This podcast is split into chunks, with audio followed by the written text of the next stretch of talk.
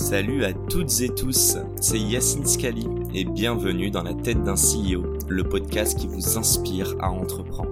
Je vous propose tous les lundis une conversation authentique avec des entrepreneurs et des figures hyper inspirantes pour, je l'espère, vous permettre à votre tour de réaliser tous vos projets et impacter notre société positivement. N'hésitez pas à vous abonner au podcast et nous dire ce que vous en pensez en commentaire. Sans plus attendre, je vous souhaite un excellent épisode.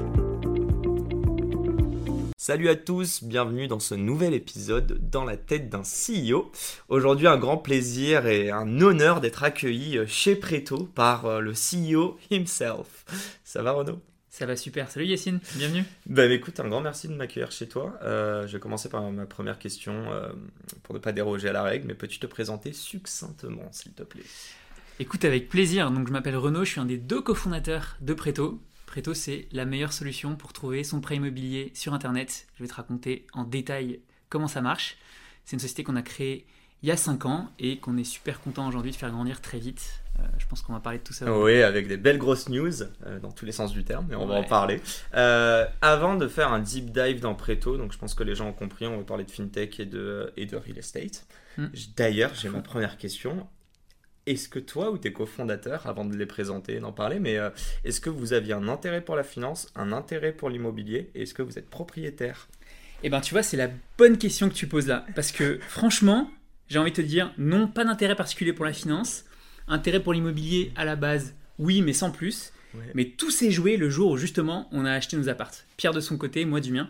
On a mis le doigt dans un truc, un espèce d'engrenage infernal qu'on soupçonnait pas on ne s'était jamais rendu compte que, en fait, acheter un appart, c'est hyper cool et c'est un enfer. C'est un truc de malade, quoi. Alors que tu te dis, quand tu vas le faire, c'est génial, c'est une étape dans ma vie, tu vois, je vais franchir ce step. mais ouais, grave. Tu sais, t'as le permis, le machin, le truc, et puis t'as acheté un appart. Putain, tu me dis ça, j'ai raté mon permis. ça arrive au meilleur. Je parlais avec mon boss tout à l'heure en lui disant, mais c'est clair que moi j'ai grave envie d'acheter un appart, donc c'est super, merci pour ces. Euh, voilà. pour me sentir super génial. bien là. ça vaut grave le coup en plus, donc franchement, fais-le. Mais c'est à ce moment-là qu'on s'est rendu compte du, de toute la complexité qui vient avec ça et qu'on s'est dit, mais en fait, le ça peut pas rester comme ça quoi. On était. Bah, on, va, on, va, démonter ça point par point. Euh, avant d'arriver un petit peu sur le pain, euh, je rappelle, ça s'appelle dans la tête d'un CEO, mais chaque CEO est un bonhomme ou une femme en mhm. tout cas un humain. Moi j'aimerais savoir qu'est-ce que tu as fait avant, si tu peux nous raconter un petit peu euh, tes expériences et euh, ouais, le, petit chemin de la vie qui t'a mené après tout. Grave. Moi j'ai fait des études d'ingénieur. Euh, j'étais à l'X et j'ai découvert l'entrepreneuriat à HEC juste après. dans un master qui s'appelle le master entrepreneur qui est très très cool et que je recommande à tous ceux qui pourraient être intéressés ça a été un peu. Euh, Partenariat avec l'X. Hein. Ouais, exactement. Bah, d'ailleurs, euh, spécial dédicace à Saed, mais il me semble que tu l'as rencontré euh, à l'X. Et tout à fait. Yes. Voilà. c'est grâce, grâce, à, lui que je suis là aujourd'hui. Mais ouais, c'est plus moi qui suis là. mais donc, du coup, ok, donc l'X HEC. C'est ça, et moi j'ai démarré ma carrière en conseil. Si tu veux, je pense qu'à l'époque j'étais pas mûr pour créer une boîte. Ouais. Et c'est d'ailleurs un, un, sujet qu'on me demande souvent est-ce qu'il faut absolument créer sa boîte euh, à la sortie de l'école quand on veut entreprendre. Moi, tu vois, c'est pas ce que j'ai fait. Et ça m'est très très bien. Allez, ouais. franchement, euh, hyper content d'avoir fait ça parce que ça m'a permis de gagner en maturité. Euh, quelques années au BCG, c'est des années d'expérience. T'as fait combien de temps là-bas?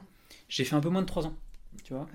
non, ça il était euh, chez Mac. Il était chez Mac, ouais, ça n'a rien à voir. Rien à voir Ah là là là, en fait, je me souviens qu'on en a parlé dans notre podcast en comparant les deux, mais. Ouais, ouais, bah écoute. On va éviter de mettre de l'animosité. C'est ça, pas nul sur le feu, si Mais juste pour parler de, là, du BCG euh, et faire le lien un peu avec l'entrepreneuriat, tu sors de l'école, on va pas se mentir, mine de rien, on sait pas faire grand chose en sortant d'école, on apprend sur le tas. Euh, Qu'est-ce que tu as appris qu'aujourd'hui tu te rends compte que peut-être même un tu aurais été CEO en ayant fait deux expériences avant, hmm. pour ne pas négliger. Clairement, je n'ai pas fait de conseils. Hmm. J'adore l'environnement startup. J'aimerais savoir qu'est-ce que toi, ça t'a apporté? Grave. Parce que tu veux, moi, je suis sorti de l'école.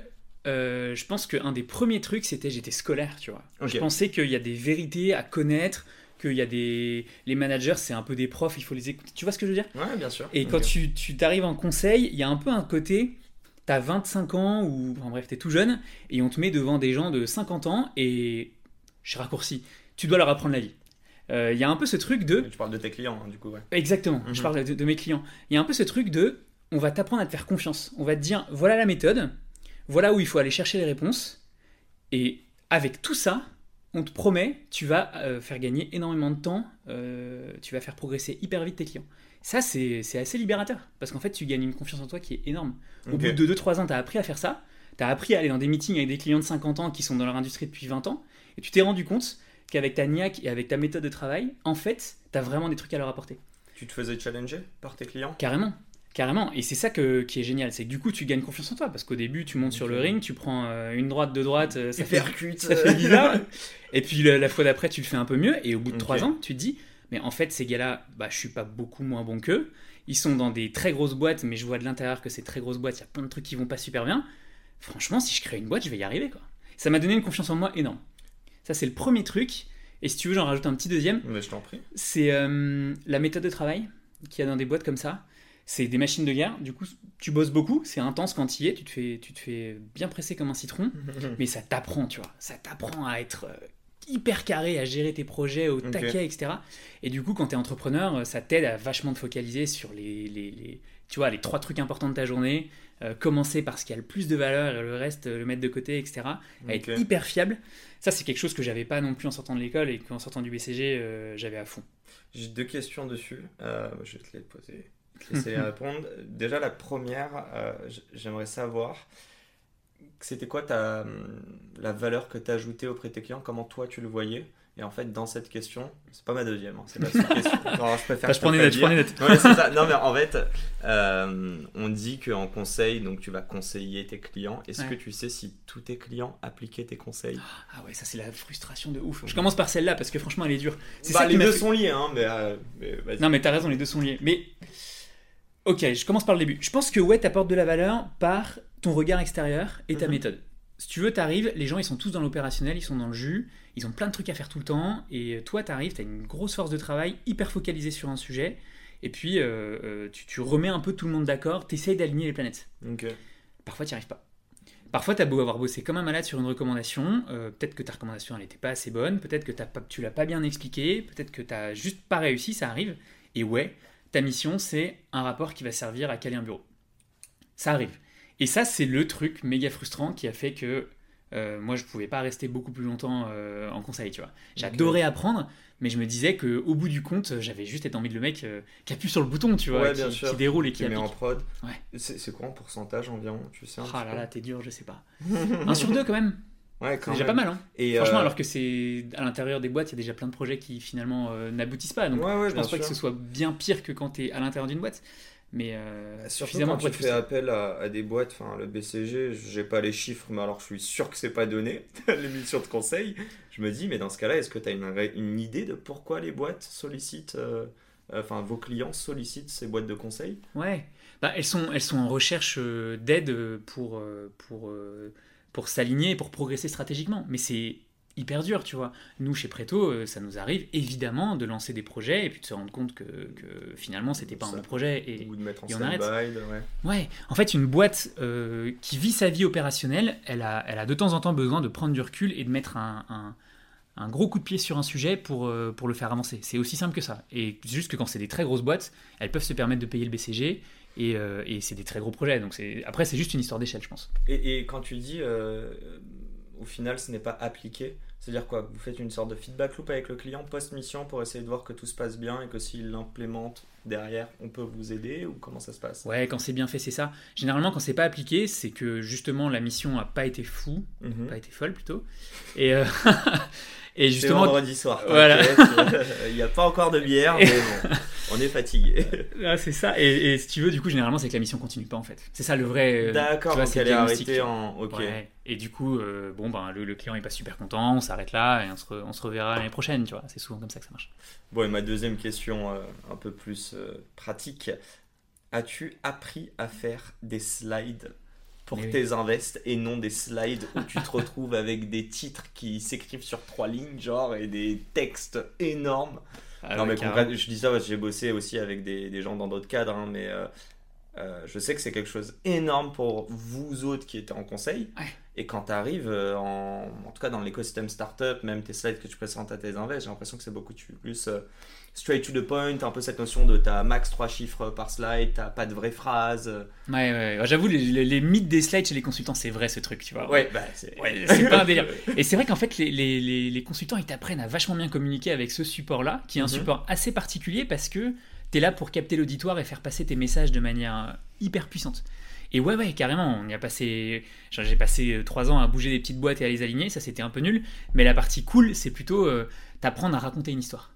tu vois, storytelling. Ouais, ça c'est un truc euh, que tu sais pas faire, pareil, en sortant de l'école. Et là, les consultants, ils te disent il faut que tu racontes ton raisonnement en repartant un peu de tes hypothèses et que tu les déroules pour que ton interlocuteur, il te suive et qu'à la fin, il, il soit juste complètement convaincu.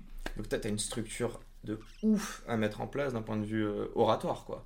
C'est ça, c'est oratoire, mais les consultants, ils sont vachement dans les slides. C'est ça qui est marrant. Parce que parfois, leurs slides, elles sont juste lues, elles sont pas vues. C'est ah pas forcément les meilleurs à l'oral, en vrai de vrai. Mais par contre, ils bossent vachement leur structure de slide pour que quelqu'un qui tombe dessus, même dans deux ans, quand il rentre dans le doc, il comprend le raisonnement que, que tu as suivi et que du coup, il soit capable de, bah, de l'utiliser au mieux. Parce que c'est quand même. Tes consultants, c'est quand même des gens. On a dit tout à l'heure que les, les, projets, parfois, ils aboutissent pas. Mais ils mettent un max d'énergie pour que ça marche. C'est un truc de dingue. Moi, j'ai découvert dans ces boîtes une culture de l'excellence, mais c'est un truc de fou. Ils, ils, font tout pour que la mission se passe vraiment hyper bien. C'est pas pipeau. Ok. Je... Est-ce que tu es... Enfin, familier un peu la, la règle 80-20 en startup? Ok. Ça, on la fait pas trop en conseil. Ouais, bah, justement, t'en penses quoi? Bah, C'est un peu le problème d'être un consultant vendu euh, plusieurs milliers d'euros par jour. C'est que le client en face, il s'attend à un service euh, exceptionnel. Mais, mais tu as, réussi, je veux dire, à enlever ça euh, venant du conseil quand tu as créé ta boîte en te disant Ok, en fait, j'ai compris que l'excellence et il y a un côté un peu pertinence, efficience. C'est pas la même chose. Tu as raison. C'est un, un, petit switch qu'il faut que tu fasses, ouais. Après, le consultant, il est pas non plus, euh, euh, il va pas non plus abattre la forêt à chaque fois. Mais c'est vrai que quand il va se lancer dans un truc, il faut que ce soit parfait. Et la petite note en bas de page, il faut qu'elle soit parfaite. Et oui, on est d'accord. Hein. Quand tu arrives dans quand c'est ta boîte, que tu as mis des millions de feux à éteindre dans tous les sens, tu fais pas la petite note en bas de la page. Et donc ouais, tu, tu te réhabitues. Après, euh, les circonstances font que hein, t'as pas le choix en vrai. Hein. tu cours après les heures, tu as envie de dormir, tu tranches. Bon, je crois qu'on a bien parlé du BCG. Ouais, attends, on leur fait de la pub. Franchement, appelle-les, faut qu'ils sponsorisent son podcast là. I wish. Euh, bah écoute, s'ils nous écoutent, euh, ils, ont, ils ont mon adresse. bon, plus, plus sérieusement, euh, ouais, mini question d'abord. Je sais que tu es passé, enfin, tu as bossé avec Pierre Kosciusko-Morizet, on va en parler. J'aimerais juste savoir, tu es passé au MIT, Research Assistant. Ouais, ça c'est quand j'étais à l'école. Moi j'avais un gros, une grosse hésitation dans la vie. C'était, je me disais, j'ai fait plein de sciences. Franchement, j'adorais ça. Et je me disais, waouh, j'ai fait tout ça je vais quand même pas le jeter à la poubelle et aller tout de suite. donc c'était un peu l'aboutissement. C'est ça. Et, donc t'as fait quoi là-bas Et j'ai fait un stage dans un labo euh, qui était un labo trop cool où en gros ils faisaient des fibres intelligentes. Et moi j'ai bossé sur des fibres qui étaient capables de détecter des explosifs. Alors c'est de la recherche fondamentale, donc c'était un peu en amont, mais c'était canonissime. Le MIT c'est un endroit, euh, et les facs américaines en général, c'est génial parce que tu as une énergie de ouf. Tout le monde euh, se dit que tout est possible, tu vois. c'est Boston, hein, c'est ça? Ouais, c'est ça. C'est à côté de Harvard, donc en plus ils se tirent un peu la bourre. C'est la, petite rivalité. Et il y a une pêche, c'est incroyable. Tout est possible métier. en plus, les mecs, ils ont inventé plein de trucs, donc c'est même pas, c'est, même pas du pipeau, tu vois. Tu, bon, je pense que à ce niveau-là, X, HEC, on est plutôt dans les tops écoles en France. Est-ce que quand tu es arrivé là-bas, tu as eu une sorte de syndrome de l'imposteur en te disant que malgré que tu as fait les deux meilleures écoles, ingé et commerce, bah en fait, ça reste quand même un cran en dessous de MIT, ou au contraire, en arrivant là-bas, tu t'es dit, bah ils sont pas mieux que moi en fait. Écoute, tu sais, c'est des grandes facs, il y a des gens qui viennent du monde entier. Mhm. En vrai, ils sont beaucoup moins mindés que nous, euh, top école. Ça, déjà, c'est le premier truc. Ils vont vachement plus regarder ta valeur à toi. Ouais, de ouf. Non, mais t'as raison. franchement, c'est clair. Et c'est beaucoup plus, euh, bah, ils vont regarder ta valeur à toi. Donc, ouais, faut que tu fasses tes preuves. Mais honnêtement, on n'a pas à rougir. Euh, nous, les Français, quand on arrive dans les facs américaines, on passe pas non plus pour des gogos. Ils savent qu'on est bon. Ok. Pas de syndrome de l'imposteur plus que ça, mais il faut faire ses preuves. Ouais. Bon, parle-nous de PGX. Ouais, ça c'était un truc de fou. Donc en fait, je suis parti du, BCG pour rejoindre un groupe qui a été euh, créé par Pierre Kosciusko-Morizet, euh, qui était le fondateur de Price Minister, et qui en 2015 voulait recréer une boîte avec son associé euh, Pierre Krings. Et il a eu une démarche qui, était géniale. Il a dit à un certain nombre d'anciens consultants comme moi, les gars, j'ai envie de créer une boîte, mais je ne sais pas laquelle. Je vous propose de venir bosser avec moi. On va réfléchir à des sujets possibles. Tu, attends, tu le connaissais? Non, non, t'as raison. Je l'avais croisé à HEC il y a bien longtemps, mais là, on s'était, on s'est retrouvé à ce moment-là parce qu'il recrutait, euh, pour ça, tu vois. D'accord, ok. Donc ouais, euh, excuse-moi, je t'ai interrompu. Ah non, t'inquiète. Donc il a recruté une équipe de, gens comme, comme moi qui étaient consultants, dans le but de trouver un ou des projets de boîte, plutôt un, un gros projet qu'on irait ensuite lancer ensemble. Et, et, donc là, si tu veux, on s'est fait un an génialissime ensemble à découvrir plein de secteurs différents. Mais genre euh, l'énergie, tu vois, la santé, des trucs comme ça. Et on creusait pour comprendre quels étaient les grands enjeux pour ensuite lancer euh, potentiellement une boîte. C'est quoi creuser à ce moment-là pour toi? Ouais, bah c'est tu commences, c'était en mode un pas mal consultant. Tu commences par comprendre un peu la chaîne de valeur du marché. Tu vois, donc par exemple l'électricité, tu vas comprendre que tu as la production, la distribution, la fourniture d'électricité, enfin voilà.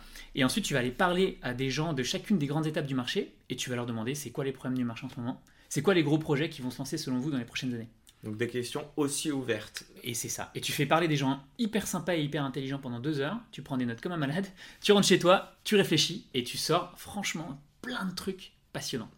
T'étais arrivé, euh, tu parles d'électricité, je sais pas, enfin, ou l'énergie en général, mais peut-être autre chose. J'imagine que vous arrivez, notamment par votre phase de research en amont, mm. avec des idées préconçues quand même, des choses que vous avez vues. Est-ce qu'il y a des choses que lorsque tu as parlé justement à, ces, intervenants, mm. euh, ouais, tu as été totalement étonné Bah ouais, parce que dans chaque secteur, tu soupçonnes pas le, nombre de problèmes qu'il y a et que, qui attendent d'être résolus par des entrepreneurs. C'est ça qui, m'a vraiment fait le plus tilter. Tu sais, il y a plein de gens qui se disent je vais pas créer une boîte, j'ai pas d'idée. Ou j'attends d'avoir une idée. En fait, en vrai, euh, juste des idées, elles sont partout. Il faut juste aller parler aux gens qui sont dans un marché. Ils vont dire bah ouais, non mais ça, ces trucs-là, c'est un problème. Il, faut, il faut le résoudre.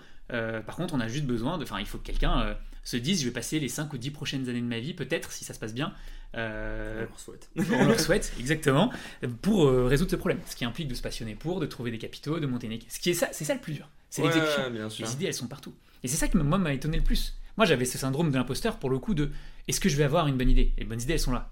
Il faut juste aller. Ok, aller piocher, quoi. Ok, c'est pas une nuit, tu te réveilles et tu te dis, waouh, j'ai l'inspi, quoi. Bah, un peu comme des arts. T'as toujours un peu de ce truc-là parce que tu réfléchis, mais, mais c'est pas du tout que ça. Vraiment pas du tout. Tu te sens, euh, enfin, j'allais dire un peu comme des artistes, mais en tant que CEO, même si on en parlera un petit peu après, euh, mais euh, tu te sens comme un artiste? J'aurais voulu être un artiste. etc. Non, écoute, je pense pas. Je pense que oui, il y a d'une part de créativité qu'il faut exprimer mais c'est aussi beaucoup la créativité de tes équipes que tu as envie d'exprimer. C'est pas que du tout la tienne, sinon je pense que tu peux être un peu le savant fou euh, qui saoule tout le monde, tu vois. Donc euh, tu as plus envie d'être juste euh, quelqu'un qui fait émerger des, super trucs de tes équipes et qui par contre bah, va créer la structure pour que les idées émergent. En tout cas, moi c'est comme ça que je vois mon rôle de co-CEO, parce que par ailleurs on est, on est co-CEO avec Bah écoute, t'introduis parfaitement, mais justement je vais te demander, ah mais tiens, une mini question, mais il me semble que tu as rencontré ton cofondateur pendant cette période-là, PJX, exactement. Alors, tout à l'heure, tu as quand même dit, j'ai regardé, en fait, il y a plein d'idées. Si Preto n'avait pas eu, euh, n'avait pas vu le jour, ce serait quoi euh, En tout cas à l'époque, c'est pas encore le cas aujourd'hui, mais ça aurait été quoi ta, ton, ton idée number two? Ouais.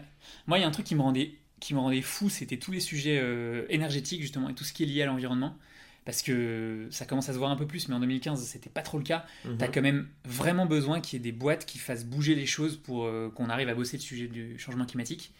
Et euh, on a à l'époque décidé de ne pas lancer ces sujets-là parce qu'il y a une grosse dépendance quand même au choix du gouvernement et, ça peut bouger très vite et tu peux vraiment te faire couper les ailes. Mais en même temps, je pense que s'il n'y avait pas eu euh, Préto, je serais reparti dans cet environnement. Bon, surtout le timing aujourd'hui, je pense que. C'est plus facile, je pense. Soit le gouvernement, la société, beaucoup plus. Euh, beaucoup plus mûr sur ces sujets-là, c'est clair. Et bah du coup, euh, l'idée était de nous raconter un petit peu donc la, fin de PJX euh, et, et, le début et de Préto. quoi. Bah oui, voilà. Bah écoute, c'est grand moment. Pierre nous dit bon, finalement les gars, on va on va pas on va pas créer une boîte ensemble, mais, mais partez chacun de votre côté faire vos projets, je vous soutiendrai. C'est ce que nous a dit PKM. C'était canon. Ouais, c'est son, son petit surnom. Et donc Pierre. Salut PKM. Ouais. Euh, et donc Pierre, il y en a un autre Pierre là, c'est mon associé du coup, oui, oui, et moi, euh, on s'était trop kiffé. On a eu cette chance incroyable de bosser ensemble pendant un an, ce qui est génial quand tu as l'opportunité de faire ça avec un, pot un potentiel associé. Vous, étiez combien là chez PGX On était neuf. Et sur les 9 consultants, vous bossiez en binôme En fait, on euh, bossait en binôme, trinôme, mais qui changeait tout le temps. D'accord. Et du coup, je me suis fait. consultants au final. Exactement. Je me suis fait plein de potes dans ce groupe-là, et puis tu sais, après, il y a des affinités qui sont encore plus fortes, mhm. euh, qui se créent.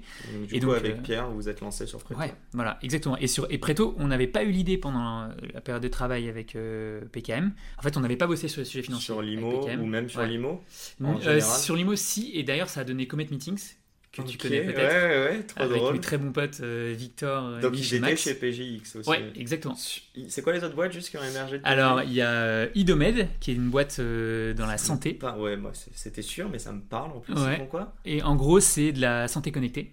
Ok. Et il y a Hyperlex qui euh, est une legal tech. En gros c'est euh, t'aider à gérer tous tes contrats. D'accord, ok. Voilà. Et il y a eu d'autres boîtes Et mais qui sont arrêtées depuis. Et nous, ouais. voilà. Et euh, tu vois, grosse diversité de sujets, quoi. Ouais, Truc de fou carrément. quand tu penses. Et Euh, alors qu'à la base, c'était que euh, des consultants euh, qui ont découvert des sujets super pas différents. ont d'expertise sur une tech ou, ou une Non. industrie, quoi. C'est ça. Juste, on s'est tous passionnés pour des trucs différents. Et donc, nous, ouais, la finance ou l'immobilier, enfin, l'immobilier, on avait touché, mais, mais pas l'immobilier pour les particuliers. Mhm. La finance, on n'avait pas du tout touché. Et c'est Pierre et moi, on était chaud pour bosser en fintech parce qu'on se disait, c'est un sujet énorme et il y a encore plein de métiers qui sont très compliqués dans le monde de la finance qui n'ont pas du tout été touchés. Si tu veux, il y avait par exemple le monde des paiements qui était déjà un truc énorme, c'est devenu encore plus énorme depuis, mais Mhm. au moins euh, c'était déjà bien entamé. On voyait d'autres sujets, comme par exemple celui qu'on a choisi, le crédit immobilier, où il y avait encore tout à faire et personne se lançait vraiment. Parce que je pense que les gens se disaient c'est trop compliqué, la tech euh, sera pas adaptée, ce sera trop de cas particuliers, trop de complexité dans tous les sens. Et nous au contraire on aimait la complexité.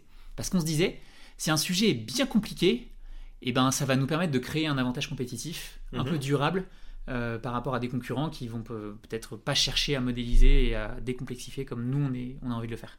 Je, je t'interromps, mais je sens que tu le voyais. je voulais poser une question. Tu me parles de fintech. Ouais. On dit qu'il y a beaucoup d'argent dedans. Euh, je voulais savoir un petit peu, est-ce que toi, quand tu t'es lancé, tu t'es dit, euh, donc avec Pierre, on va faire de la, on, on s'intéresse en tout cas à la fintech. Mm. Est-ce qu'il y a une, quand même une approche un peu héroïste? Se dire, euh, on va pouvoir lever des fonds plus facilement dans la fintech, on va avoir, alors derrière il y a un marché, ça c'est, enfin sûr vu que la finance c'est dans toutes les industries, mais euh, mais ouais, clairement, est-ce que euh, est-ce que déjà tu étais dans ce mindset de te dire, il faut qu'on aille lever, il faut qu'on aille recruter pour justement scaler rapidement, voilà, On s'est pas dit qu'on allait lever plus si on faisait une fintech ou plus facilement. en tout ou plus facilement. On n'en s'est pas trop dit ça, je t'avoue. On n'était Ouais. pas sur ce niveau de strat. Et je pense que je sais pas si à l'époque, si, ouais, mais on- en tout cas, c'est pas ce qu'on s'est dit. Nous, ce qu'on s'est plutôt dit, c'est on veut faire un business où on est sûr qu'on va démarrer. En gros, on n'était pas chaud de faire un business, par exemple, un réseau social. Moi, j'ad- j'admire les gens qui font des réseaux sociaux parce que ça passe ou ça casse, quoi. Ouais, ok. ouais. Et nous, on avait envie de se lancer. Sur... On avait passé un an avec Pierre euh, KM à chercher des idées de boîtes, donc on avait un peu passé du temps, hein, on, a- Mhm. on avait envie d'y aller. Et donc là, on se disait, bah, on a envie de faire du business, tu vois. On a envie de vendre des choses, on a envie d'avoir des clients, on a envie de. de- Et ça, pour le coup, la finance, c'est génial parce que tu as souvent des métiers euh, qui existent et tu peux exercer ce métier et juste par contre, tu peux le réinventer parce que digitaliser la finance, c'est hyper propice. Donc pour nous, c'était plutôt une démarche de. On n'a pas envie d'aller dans un projet hyper risqué, ça passe ou ça casse. On a envie d'être dans un projet où on est sûr qu'on va apporter de la valeur à nos clients. Est-ce que c'est euh, c'est dur de te demander euh, sur l'analyse des boîtes qui ont réussi versus celles qui ont craché, mais euh, ouais, s'il y avait un dénominateur commun sur toutes Parmi ces- les boîtes de PGX de mais même des autres, de toi, ta vision de l'entrepreneuriat et de ce qui peut réussir. Euh, très très large, hein, mais si tu devais dire un truc, un dénominateur commun, tu te dis Ouais. quoi qu'il arrive dans toutes ces boîtes, même si elles font, euh, euh, il y en a qui sont tech, il y en a d'autres c'est juste du service euh, en Ouais. ligne, mais rien de plus. Tu sais quoi J'aurais du mal à te répondre sur euh, l'aspect stratégique des boîtes. Moi, ma- je te dirais deux trucs sur Je ça. te laisse 4 heures et tu me fais une Ouais, c'est clair. Putain, c'est un vaste sujet. mais- En gros, le premier truc que je dirais, déjà, c'est qu'il y a une bonne part de chance dans l'entrepreneuriat. La chance existe, compte fort, et même si on peut créer sa chance. provoques, quand même. ouais. Exactement. Tu peux la bosser, mais quand même, faut pas l'oublier, et ça fait partie du jeu, quoi. Et le deuxième truc, je dirais, qui est, le, je pense, le premier facteur explicatif de est-ce que les boîtes marchent ou pas, c'est est-ce que le ou les associés euh, ont un, un duo, un, un alchimie. tri- qui marche bien. Ça, c'est un truc super important. Si tu as une équipe euh, fondatrice qui, euh, qui a vraiment envie de bosser ensemble, et parfois tu te rends compte que ça va pas marcher, mais si tu te rends compte que ça marche, franchement, tu pivotes, tu changes, tu, tu retomberas sur quelque chose. Ah oui, le deuxième truc aussi, c'est sur être sur un gros marché. Ok. Parce que justement, dans un gros Tu marché, peux tu peux pivoter. tu vois. Ouais, bien sûr. Et avec Pierre, euh, on parlait d'alchimie. Tu peux peut-être présenter un petit peu son Ouais. profil. Bon, je crois comprendre qu'il a fait du conseil. Ouais, c'est ça. En fait, c'est- un peu abusé parce que sur le papier, on a le même profil, on a fait les mêmes études et Il a on fait a eu le même début pro. aussi. Elle était pas, je sais, une grosse différence. Elle est en Espagne. Non, à part ça, on a sur le papier le même profil. Après, en fait, dans la vie de tous les jours, on est assez complémentaires. On a, on- tu vois, Pierre, il aime beaucoup les sujets sales, par exemple. Ok. Moi, j'aime beaucoup les sujets plus euh, produits. Donc ça nous rend hyper complémentaires dans la vie de tous les jours. C'était plus euh, la casquette technique quand même Un tout petit peu plus, même si on a, moi je suis pas tech et on a un CTO et un VPN qui sont mhm. les patrons chez nous sur ces sujets-là. C'est ta pétence en tout cas. Exactement, j'ai un, un, goût pour ces trucs-là. Mais, mais sinon, ouais, Pierre, pour le coup, du coup, on est, on est hyper complémentaires et, comme ça, ça nous a permis d'avoir un équilibre qui est hyper fort et solide, je pense, pour Preto. C'est-à-dire que ça nous permet de hyper bien euh, mener chacun euh, nos sujets euh, tout en menant la boîte dans le bon sens. Bah, on, va, on va creuser les questions fâcheuses. tu peux nous raconter, sans rentrer dans le détail ou même sans nous la raconter, mais j'aimerais savoir, il y a des désaccords. C'est obligé qu'il y ait un, mmh. un moment un désaccord. Ça prend combien de temps avant que vous vous, vous alignez Alors, on n'a jamais réussi on n'a jamais pas réussi à se mettre d'accord. On arrive toujours à se mettre d'accord. Après, tu as raison, il y a, dans la vie d'une boîte, il y a toujours des discussions euh, qui peuvent être euh, plus longues que d'autres. Mhm. Nous, au tout début, on a décidé qu'on serait associés à 50-50, qu'on prendrait toutes les décisions importantes ensemble, et qu'ensuite, sur nos, scopes un peu respectifs, on se faisait vachement confiance mhm. et qu'on avançait vite. Une fois que tu te dis ça, tu as les bonnes bases, euh, je pense. Et donc, quand il y a des moments durs, ou des questions hyper fondamentales, est-ce qu'on lève, est-ce qu'on lève pas, est-ce qu'on lance tel projet, est-ce qu'on recrute telle personne, et ben franchement, il n'y a pas de mystère. Hein. Tu t'assois et tu, et tu discutes jusqu'à ce que tu aies réussi à te mettre d'accord. Et c'est là que l'alchimie du duo, elle se, elle se voit, je pense. C'est est-ce que tu te fais assez confiance? Est-ce que tu as assez envie de trouver un succès commun pour de temps en temps dire bah écoute, je suis pas d'accord avec toi, mais celle-là, je te la laisse, tu vois. Et, et, sans l'attendre au tournant quand il va se planter. Quoi. Mais surtout pas. Parce que quand je, quand, on dit, quand je dis je te la laisse, c'est euh, euh, souvent on, on est d'accord sur les principes fondamentaux, sur les valeurs, sur les trucs les plus importants. Et puis après, tu as des petits écarts de sensibilité, c'est normal. Et là, c'est pas assez important pour se. Pour s'engueuler. Bah ce serait trop dommage. Ce qui a le plus de valeur, c'est justement notre duo et ce qu'on fait ensemble. Donc, donc on arrive toujours à passer par-dessus ces petits écarts. Et c'est hyper important, je pense. Et avant le succès, est-ce qu'il y a eu des moments de doute? Non pas de ton cofondateur, mais même vous deux, vous vous posez la question et vous dire ok, on se laisse trois mois et si ça prend pas, on arrête. Je pense que la période la plus dure pour nous deux, et là chacun a son expérience, mais ça a été au tout début euh, on a hésité entre plusieurs projets. Et c'est dur quand tu pars de la page blanche et que tu, sais, tu commences à creuser un sujet et à te rendre compte que en fait ton sujet tu le trouvais génial mais plus tu l'as creusé plus tu le trouves nul. Et donc au bout d'un moment c'est la rupture. Il y a un sujet dont tu es tombé amoureux et au bout d'un mois ou deux tu as parlé à tout le monde, tu te rends compte que le sujet il est pas si fou, il faut le dropper. Ça c'est super dur. Parce que du coup, tu, tu, tu, reviens et tu te redis, allez, vas-y, on repart de zéro, on rouvre un nouveau sujet. Puis il y a de l'émotionnel aussi, quoi. Ouais, et puis tu, tu commences à avoir des. Là, tu es vraiment dans ce moment d'entrepreneuriat qui est pas facile où t'as pas de business. Tes potes, ils ont. C'est truc classique, quoi. Ils ont leur job. Moi, j'avais des potes de PGX qui, étaient, qui avaient démarré leur projet, ça commençait à marcher et tout. Ah, J'étais super jaloux, quoi. Ouais, bah ouais, de te comparer, c'est normal. Forcément un peu. Ouais, bien sûr. Et ça, c'est jamais facile, mais c'est les moments. Euh, où en fait tu crées le plus de valeur parce que en tant qu'entrepreneur le plus dur c'est l'étincelle du tout début après, tout le reste, c'est de l'exécution et c'est super dur, etc. Mais, mais ce qui fera que euh, ensuite euh, tu seras incontournable dans ta boîte, c'est que tu es le mec ou la fille qui, au tout début, s'est donné un coup de pied au cul et qui s'est dit Ok, ce truc, ce projet, il a plein de qualités, mais il a aussi plein de défauts, mais je mhm. vais quand même y aller. C'est ça qui a le plus de valeur dans l'entrepreneuriat.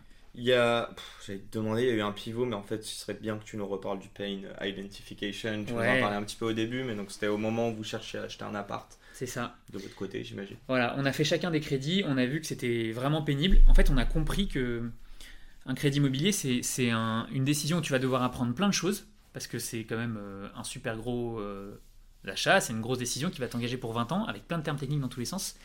Et tu te rends compte que tu dépends de la décision, généralement d'un banquier, un conseiller bancaire, euh, et c'est un peu, c'est pas pile ou face non plus, mais ça va dépendre de comment tu défends ton projet. Tu es un peu presque en mini levée de fonds quand tu fais un crédit immobilier toute proportion gardée, mais tu es en train de raconter. chiffres, quoi. Il y a les chiffres, mais tu vois, une levée de fonds, il y a des chiffres aussi. tu racontes euh, tes chiffres et tu racontes un peu une histoire, et parfois ça passe, parfois ça casse. Et puis après, le process, il est super long. Ça prend des mois, et comme une levée de fonds d'ailleurs, euh, parfois il y a des bugs, parfois euh, il y a des papiers qui se perdent, et puis toi, tu connais rien, tu comprends rien, donc tu n'anticipes pas les trucs. Donc en gros, ça fait qu'on a vécu une mauvaise expérience. Et du coup, ça nous a donné envie de creuser. Et donc là, on a fait les consultants, on a compris comment ça marchait, en allant voir un peu ce qui se passait. Mhm. On s'est rendu compte que les gens allaient de moins en moins directement voir des banquiers, pour les raisons que je te donne, et de plus en plus aller voir un métier qui émergeait, qui est les courtiers.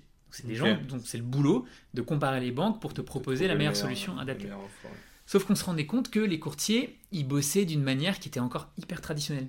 C'est-à-dire qu'en gros, ils avaient souvent une agence au coin de la rue. Quand tu allais les voir, tu leur apportais des papiers. Euh, voilà. Et puis eux-mêmes, une fois qu'ils avaient tous tes papiers et qu'ils avaient réfléchi, ils allaient voir les agences bancaires du coin de la rue aussi pour te trouver la meilleure solution.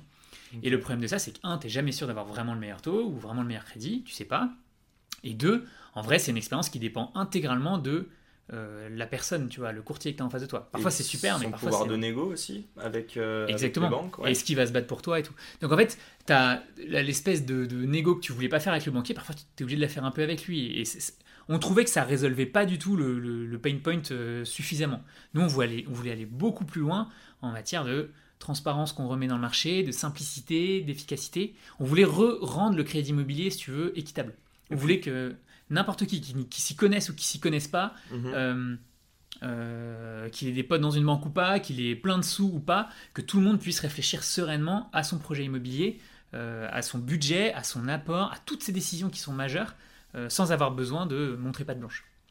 Et est-ce qu'il y avait un côté où, enfin, je crois que tu nous l'as dit tout à l'heure, tu t'es lancé en te disant je vais acheter un appart, c'est excitant, et toute ton expérience d'utilisateur, enfin de user, a été mauvaise. Est-ce qu'il y a un peu ce côté-là de te dire que euh, j'ai quand même envie que ça soit plus fluide, plus transparent et que du coup, bah, la personne qui achète son appart ne voit pas ça comme une contrainte à la fin, mais plus comme un plaisir et un kiff euh, réel, quoi. Ouais, exactement. Bah, quand on a créé Preto, on a passé du temps avec euh, les designers à faire un peu ce qu'on appelle l'UX map du parcours de l'acheteur immobilier, où tu sais, tu fais un petit graphe et tu, tu, fais les hauts et les bas, tu traces les hauts et les bas du parcours. Et tu as, as, les hauts, c'est le moment où par exemple tu trouves enfin l'appart, après avoir euh, parfois bien cherché. Et puis tu as les hyper bas, c'est le moment où tu attends l'offre bancaire. Et c'est hyper contrasté. Je pense qu'il n'y a pas beaucoup d'achats dans les univers euh, B2C, même en général, du coup, où l'émotion est aussi présente.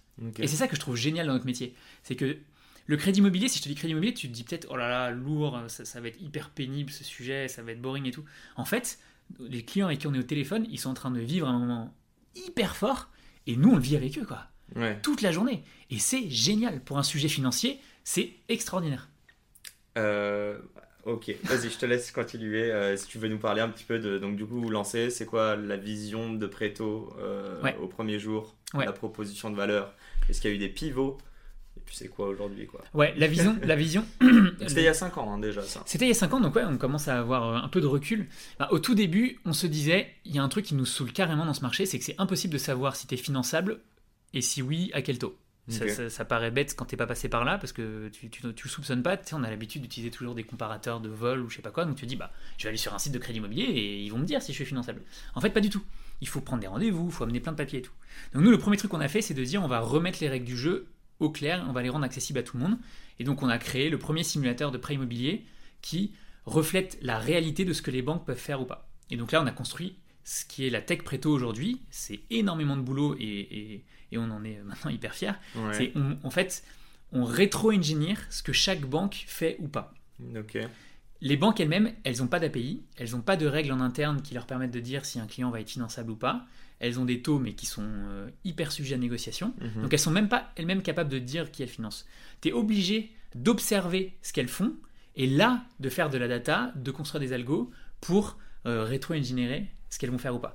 Et donc notre métier ensuite, c'est de donner ces algos euh, à nos clients via un simulateur facile à utiliser pour que n'importe qui soit capable de se dire ah bah ok moi c'est bon je peux faire un crédit je peux emprunter 300 000 euh, si je mets un peu plus d'apport euh, ça sera encore mieux c'est une tranche que vous donnez derrière j'imagine que c'est jamais exact c'est une estimation tout à fait. il y a toujours une petite probabilité mhm.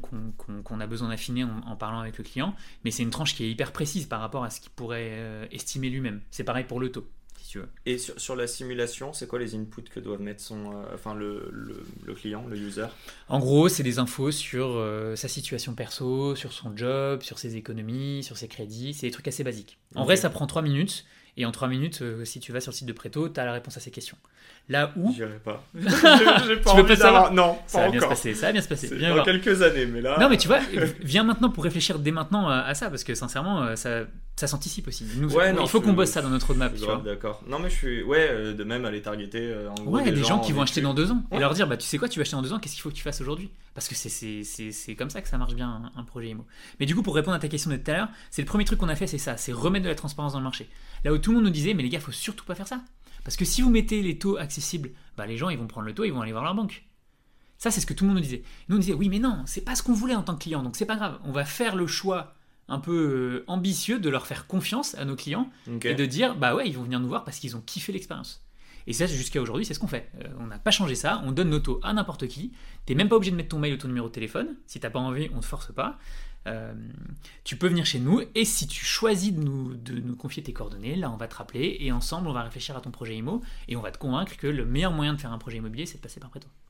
Bah, tu as un petit site nickel, euh, enfin parfaitement, je vais dire nickelement, mais je sais pas si ça marche encore en français.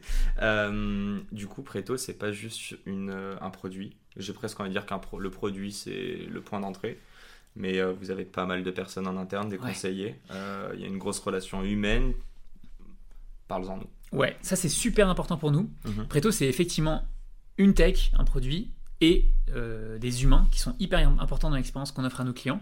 Et justement, on pense que si tu veux faire bosser les deux ensemble, c'est là qu'on crée de la valeur méga différenciante euh, sur le marché, où généralement il y a des boîtes qui font que des logiciels ou que euh, du courtage un peu traditionnel.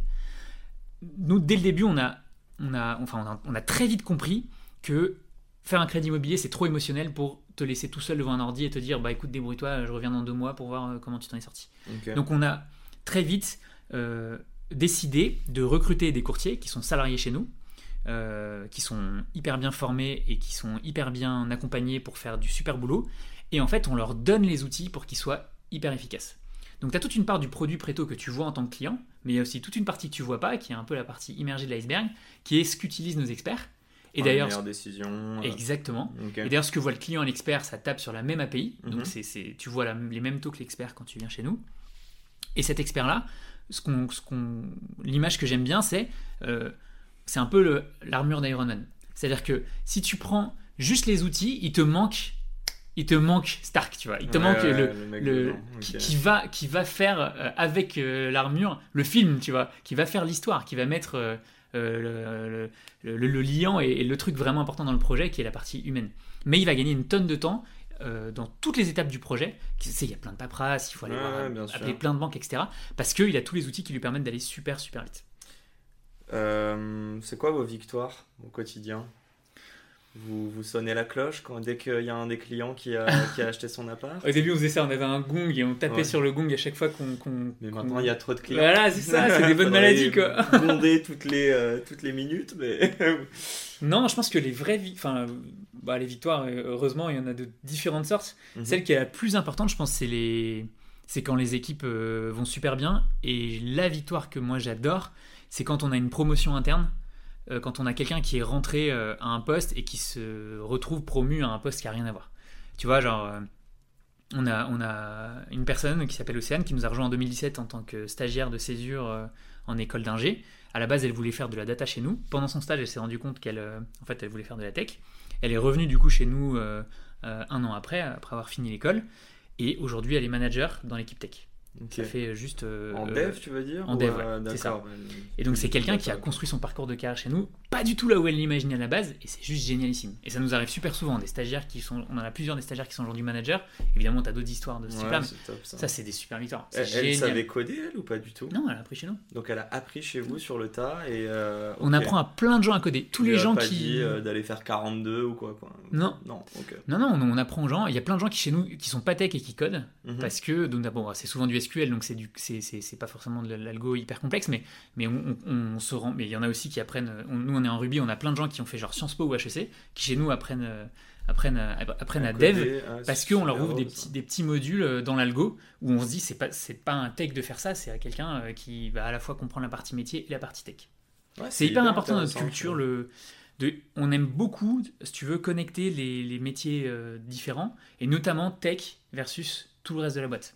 C'est vachement lié à ce que je te disais tout à l'heure sur le côté euh, humain et tech qui sont mélangés. Ça se voit dans, dans les personnes euh, qui bossent chez nous. Et bah, enfin, je suis curieux de savoir, vous faites ça comment? C'est, comment ça se matérialise? Euh, C'est une bonne question. Comment on fait ça? Bah, Déjà, on, on, forme les gens. Donc, on a en interne des, des, des, des modules de formation SQL Ruby, etc. etc. Puis après, il y a des trucs qui existent partout, hein, évidemment. Mais c'est obligatoire ou c'est les gens s'ils veulent s'inscrire C'est en fonction de ton track souvent. Tu vois, si tu vas t'inscrire, par exemple, je sais pas, on a le pôle banque, c'est les mhm. gens qui s'occupent de modéliser l'offre euh, des banques. Bah, eux, ils ont la, possibilité de rejoindre l'équipe qui justement euh, fait ce métier-là et pour laquelle là, c'est indispensable de, pouvoir dev. donc là, ils sont accompagnés par l'équipe tech qui va les former, qui va leur apprendre, qui va les accompagner, les faire monter en compétences. Et c'est intéressant parce que l'équipe tech, elle se dit, mais plus je forme le gars, moins j'ai de boulot, tu vois. Tout le monde est content. Et c'est hyper sain, évidemment. C'est pas pour arrêter de bosser, c'est pour gagner en efficacité. Et donc, euh, ça se fait de manière hyper naturelle, en fait. Ok. C'est comme pour la data, si tu veux. Euh, on rentre un peu dans le détail, tu me dis si ça te saoule. Hein, mais euh, Je peux le dire, mais là pour le moment ça va. Hein. Et puis si les autres ça les saoule, ils ont qu'à pas écouter. Hein. Ouais, exactement. Allez, salut. non, mais tu vois, on fait hyper gaffe à centraliser toutes nos data dans, dans, dans, dans, un BigQuery qui est accessible à plein de gens chez Preto qui du coup apprennent le SQL et quel que soit leur métier, ils peuvent euh, accéder à la data ou via un Metabase et faire leur requête et réfléchir à au morceau de leur business qui est important pour eux, ce qui fait qu'ils ne sont pas obligés de passer par l'équipe de data analyst ou de data engineer. Eux, ils gagnent un temps de fou, ils sont plus autonomes. On adore, c'est génial. Ouais, c'est, enfin, je trouve ça intéressant. C'est un peu une des premières fois que j'entends ça. Justement, en plus, la, la, la, partie tech, tu me parles de tech, tu me parles de data, en fait, tout ce qui est technique. Hein. Mhm. Euh, ouais, c'est des gens, ils sont dans leur coin. Et puis, j'ai même envie de dire que socialement, dans beaucoup de boîtes, euh, la team des devs, euh, ils sont entre eux, quoi. Et ben, c'est hyper intéressant que tu dis ça. C'est pas du tout comme ça chez Preto. Je pense que c'est hyper lié, et franchement, mais un énorme merci à eux, à David et François, qui sont euh, notre CTO et notre VP of Engineering, qui sont là depuis le tout début de l'aventure, et qui justement voulaient surtout pas ce truc-là. Donc ils l'avaient vu et ils ont voulu contrer ça. mais bah, ils sont tous les deux archi sympas. Mhm. Après, je vais prendre une bière avec eux, et, si tu veux, t'es le bienvenu. Euh, ils ont hyper envie de, justement faire partager leur métier à tout le monde. Et, euh, et pour eux, ça s'est fait de manière hyper naturelle. C'est des gens un peu passionnés du coup. Qui ont bah, ils sont carrément passionnés par leur métier, mais ils sont aussi passionnés de l'associer euh, aux autres. Et puis, euh, et puis ils savent aussi que c'est comme ça que c'est scalable, tu vois. Ça leur euh, permet de concentrer les équipes tech sur les sujets qui sont vraiment profondément techniques. Et les sujets qui sont, on va dire, technico-fonctionnels, ils peuvent du coup les confier en partie à des gens qui ne sont pas des purs tech, mais qui peuvent faire des PR, qui peuvent contribuer sur des bouts de la stack de manière hyper autonome. Ou faire leurs requêtes SQL, etc. etc. Une petite question pratique, quelle est la stat que tu regardes, je sais pas si c'est au quotidien ou par semaine, hmm. mais la plus importante en tant que CEO hmm. Nous, on a un funnel qui est hyper long, ça prend 6 mois de faire un crédit immobilier. Et euh, il y a deux stats qui sont hyper importantes pour nous. C'est le nombre de R1, pardon, tu vois, j'ai mon jargon, c'est le nombre de rendez-vous que prennent nos clients avec nos experts euh, rendez-vous qu'on a scoré comme étant de bonne qualité. Parce qu'on fait du machine learning pour évaluer si quelqu'un a de bonnes chances de passer par nous ou pas. Ça, c'est la première stat que je regarde, qui en gros nous dit comment va le business au début de funnel, quoi, mhm. comment va le marché, comment vont nos canaux d'acquisition. Et ensuite, plus bas dans le funnel, c'est le nombre de dossiers qu'on a envoyés en banque. Sachant que quand on envoie un dossier en banque, on l'a qualifié comme des malades, on est sûr qu'il est finançable, on est très sûr qu'il y a des banques qui vont le prendre. Parfois, on prend des risques parce qu'il faut aider nos clients, mais voilà. Et donc ça nous dit, ben, plus bas dans le funnel, comment l'équipe commerciale a réussi à transformer les rendez-vous euh, du tout début. Euh, mince, j'avais une petite question là, je voulais rebondir, ça m'est sorti de la tête. Ah oui, je veux savoir, euh, déjà, enfin un peu de questions, mais entre le R1 et je reprends ton Ouais. je suis dans la team. euh, non, mais entre donc le premier rendez-vous et, euh, et justement l'envoi du dossier à la banque, mm. euh, il y a combien d'échanges ou de rendez-vous entre guillemets tu penses entre le client et vos conseillers? Et la deuxième chose, c'est entre le moment où le dossier est envoyé à la banque, en moyenne, c'est combien de temps avant d'avoir une réponse finale? Ouais. Alors pour répondre à ta première question, tu as le premier rendez-vous, le fameux R1, et tu as un deuxième rendez-vous avant d'envoyer le dossier en banque. D'accord. Donc tu parles deux fois à ton conseiller. R1, c'est très discovery phase. Exactement. On découvre ton projet, on vérifie les infos que tu as mises, on t'explique comment ça marche, etc. Mhm. Ensuite, toi, client, tu vas retourner sur la plateforme. En toute autonomie, tu vas pouvoir envoyer des docs, tu vas pouvoir modifier ton projet, tu vas pouvoir continuer à réfléchir. Souvent, tu es en train de chercher un bien en parallèle, en fait. Donc ça peut prendre des mois. Puis là, tu vas nous donner des news, tu vas nous envoyer des textos, mais parfois, si tu veux nous appeler, tu nous appelles, mais pas du tout obligé. Et le deuxième rendez-vous, c'est avant d'envoyer ton dossier à la banque pour checker à 150% qu'on est hyper aligné sur c'est quoi tes attentes en tant que client. Qu'est-ce que tu veux qu'on négocie pour toi? Et là, c'est là qu'on va confirmer toutes ces choses-là et qu'on va aussi se mettre d'accord sur qu'est-ce qu'on va mettre en valeur dans ton dossier quand on va aller voir les banques. Donc voilà, et donc euh, ça, ça nous permet ensuite d'aller bosser. Et ta deuxième question, c'était combien de temps ça prend ensuite Exact. Ouais. Bah, enfin, là, c'est les banques, du coup. Ouais, là, c'est côté bancaire. Et donc là, c'est le challenge pour nous parce que opérationnellement, les banques, euh, euh, c'est euh, un peu parfois, il peut y avoir des retards et des, des, petits accidents de parcours et tout. Donc, c'est notre job d'anticiper ça et de faire en sorte que ça rejaillisse pas sur le client. Mais souvent, ça peut prendre euh, un mois, tu vois, pour avoir tous les retours bien. Euh, bah, c'est ça ma question, en fait, parce que pendant que j'y réfléchissais, je me dis, ouais, mais en fait, il y a des banques qui vont être peut-être réactives en une ou deux semaines. Ouais. Mais en fait, vous êtes capable de dire à votre client, attendez, parce qu'il y en a d'autres qui vont potentiellement proposer des meilleurs taux d'ici une à deux semaines. Exactement. Ça, c'est tout notre boulot. Et il y a une part d'aléa, mais le, le fait qu'on ait plein de volumes de dossiers qui passent et qu'on sache de mieux en mieux dire quelle banque est surchargée, quelle banque a besoin de dossiers et mhm. tout, ça nous permet de mieux prédire ces trucs-là. Et donc, ouais, comme ça, on sait expliquer au client, bah là, on est à la bourre, euh, c'est chaud, ou tout va bien, stresse pas, il n'y a pas de problème. Euh, on est capable justement de l'accompagner sur ça parce qu'on fait ça toute la journée. Là où le client tout seul, il aurait pu beaucoup, beaucoup plus stresser. Bon, c'est quand même le moment de euh, faire une petite promo. c'est quoi les grosses news qui viennent d'arriver, qui vont arriver En tout cas, ce dont tu peux nous parler? Ouais. les recrutements, bref. Bah écoute, la, la big news récente, c'est qu'on a levé des fonds. On a annoncé une levée de 30 millions qui est menée par euh, Serena et Euraseo et euh, avec euh, Orange Digital Ventures. Ouais, c'est des super fonds, on est, on est trop contents. C'est une super news pour nous parce que ça nous permet d'accélérer carrément dans, le, la, dans notre vision. Donc on va. Vous êtes franco-français pour le moment? Ouais, bah ça c'est une bonne question. Aujourd'hui on est complètement franco-français, mais on regarde avec beaucoup d'attention des pays proches en Europe où on voit en fait les mêmes phénomènes qu'en France, mhm. c'est-à-dire des courtiers qui émergent mais qui restent encore un peu traditionnels et qui serait. Euh, euh, enfin, ça montre que, que, si tu veux, il y a la place pour un acteur comme Preto. Donc, ça, c'est un des trucs qu'on regarde à l'issue de cette levée de fonds. Euh, mais nos top prio, c'est aussi de continuer à faire vachement grandir Preto. Et donc là, bah, on recrute beaucoup. on va faire de la pub, on sera bientôt à la télé, donc regardez Top Chef. Euh, donc ça, c'est un truc super important pour nous. On est hyper content d'avoir les moyens pour accélérer sur Preto.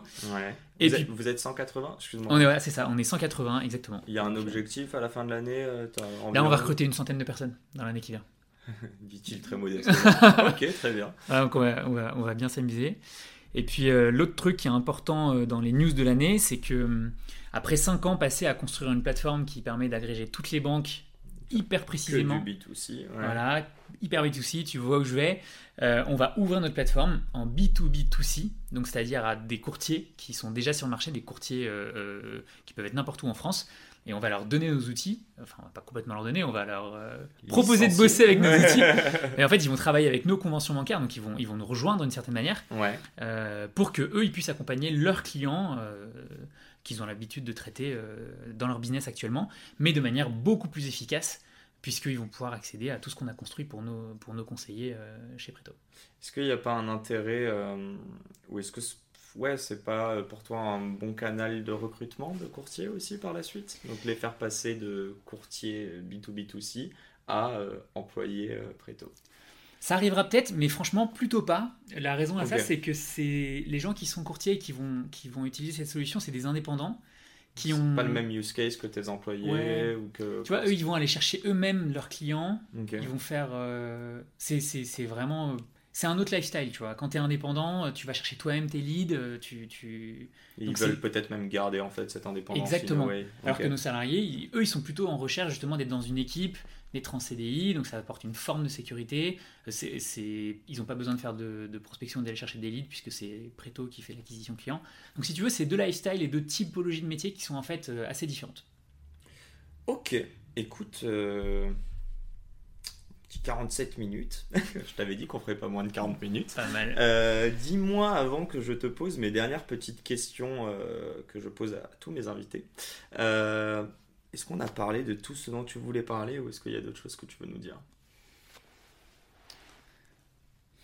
Parce que je sens qu'on pourrait parler longtemps. Ouais, c'est clair, on pourrait se raconter tellement de trucs. Non, franchement, on a fait un bon tour. Hein. T'as des super questions, Yacine. J'ai un très bon invité. Euh, bon, je te pose mes deux petites questions, puis si tu as d'autres choses à la fin, tu pourras me dire. Mais euh, ma première question, qui est très simple, euh, en tant que CEO et surtout en tant qu'entrepreneur, j'aimerais savoir pour toi, c'est quoi l'entrepreneuriat? Si tu avais un mot, un groupe de mots, et nous expliquer un petit peu pourquoi tu as choisi ce mot ou ces mots. Ouais.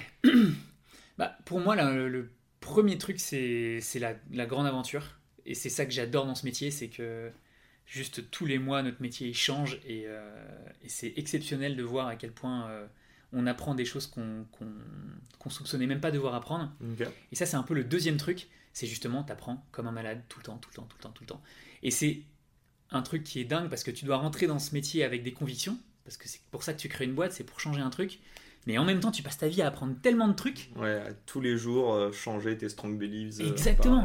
et, donc, du coup, le, je dirais que le truc le plus important, c'est euh, est-ce que tu changes tes convictions ou pas sur la base de tout ce que tu as appris? Et ça, c'est le truc le plus passionnant parce que du coup, tu passes ta vie à, à, te réinventer, à te réinventer complètement. Et, tu kiffes ça un peu, sortir de ta zone de confort? C'est le kiff de ce métier. C'est que tu es es constamment en dehors de ta zone de confort, tu es constamment en train de, de, réapprendre complètement. Ton métier il change tout le temps. Moi, au début, j'étais euh, hyper opérationnel. J'ai fait moi-même des dossiers de crédit au tout début. J'en ai fait vraiment pas mal pour essayer de bien comprendre le métier. Puis ensuite, je suis passé par toutes les étapes euh, euh, de management d'équipes de plus en plus grosses. Alors que tu disais que c'est Pierre qui faisait sales en plus.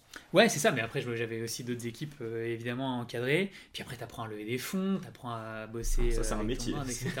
c'est clair. C'est t'apprends une tonne. C'est passionnant. En, en, parlant de levée de fonds, euh, je sais que tu as accueilli de nouveaux board members, on les salue. Mais moi, j'aimerais savoir euh, aujourd'hui quel board member, si tu pouvais en choisir un, qui soit hmm. vivant, mort, fictif ou réel, euh, qui est-ce que tu choisirais et surtout pourquoi? Elle est marrante cette question, elle m'a un peu fait réfléchir si tu veux à en fait qu'est-ce que tu attends d'un board member? Donc mes board members sont exceptionnels, évidemment, évidemment. évidemment. Euh... de toute manière les 30 millions ont été virés. c'est ça. non non mais ce qui est vrai c'est que ce que tu attends d'un board member je pense c'est que il t'aide à sortir la tête de l'eau et de l'opérationnel et à te remettre sur les rails de au fond pourquoi tu fais tout ça. Ça, c'est le truc, je pense. Prendre du recul, euh, un peu d'ampleur. C'est ça. Après, il y a plein de trucs, si tu veux, tu, tu veux qu'ils te soutiennent, tu veux qu'ils te donnent des conseils et tout. Mais le truc le plus important, c'est ça, quoi. C'est te refocaliser sur euh, c'est quoi le plus important. Et du coup, tu vois, si, si nous on réfléchit après tout, c'est quoi le plus important pour nous? Nous, le plus important, c'est que les gens qui nous ont fait confiance, ils vivent une expérience exceptionnelle dans leur financement immobilier. On veut qu'ils aient trouvé ça simple, qu'ils aient trouvé ça efficace et qu'ils soient euh, hyper contents de, de nous avoir confié, de nous avoir donné leur confiance. Et ça, si tu veux, je réfléchissais à qui pourrait nous aider à nous, tout en nous concentrer sur ça. Et je suis tombé sur un truc évident, mais en fait, le mec est pourtant, je sais pas pourquoi. Enfin, si, on sait pourquoi il est pas super populaire, mais c'est en fait, c'est Bezos, quoi. Bezos, c'est quand même le, le, mec qui, le plus que tout, ça dit on va mettre le client au cœur et je vais tout faire pour lui. Et tu vois, je me suis dit, ah, bah, si des employés quand même. Mais ouais, je sais, je sais. Mais franchement, le, le, le, le, gars, tu prendrais pas tout euh, de ce qu'il te dirait s'il était à ton board. Mais c'est ça qui est bon dans un mec, euh, dans un board member, c'est qu'il peut t'apporter des choses et toi ensuite, bah, c'est toi le patron. Donc tu, fais, tu, fais, tes décisions. C'est comme ton market research, faire toutes tes interviews, euh, on en parlait en amont là, lorsque tu voulais t'itérer un petit peu sur, la, sur le pain que tu allais tacler et, et, résoudre. C'est un peu te dire J'imagine que d'ailleurs il y avait des choses paradoxales, genre entre les personnes qui te donnaient des retours et d'autres qui t'en donnaient, mais d'autres mais totalement contraires. Faut faire le tri. Ok, donc ouais, donc pareil, un board member, euh, bah, tout ce qu'il dit n'est pas forcément bon à prendre, mais chacun sa euh, perspective. Euh, par définition, si tu leur ramènes une question, c'est qu'elle est compliquée, et donc chacun aura sa perspective et tout. Mais mais ça c'est ton job de patron, et mais tu vois du coup, un bon board member, il t'apporte des insights. Donc si, si, si Bezos euh, écoute ce podcast, euh, qu'il sache que Jeff, il est bienvenu. Join Preto. J'essaie de mettre mon bel accent. bon, un grand merci Renaud, ça touche à sa fin. Euh, peut-être on se refera une conversation. Je Avec crois plaisir, a plein de choses à dire. Quand tu veux. Mais en tout cas, merci pour l'accueil. Merci à tout le monde de nous avoir écoutés jusqu'à la fin. Et à dans deux semaines pour un nouvel épisode. Salut à tous. Ciao Renaud. Et c'est la fin de cet épisode. Si cet épisode vous a plu, n'hésitez pas à nous soutenir en nous mettant 5 étoiles sur les plateformes, en vous abonnant évidemment et en nous laissant des commentaires. C'est très important et ça fait toujours plaisir. Hâte de vous retrouver la semaine prochaine.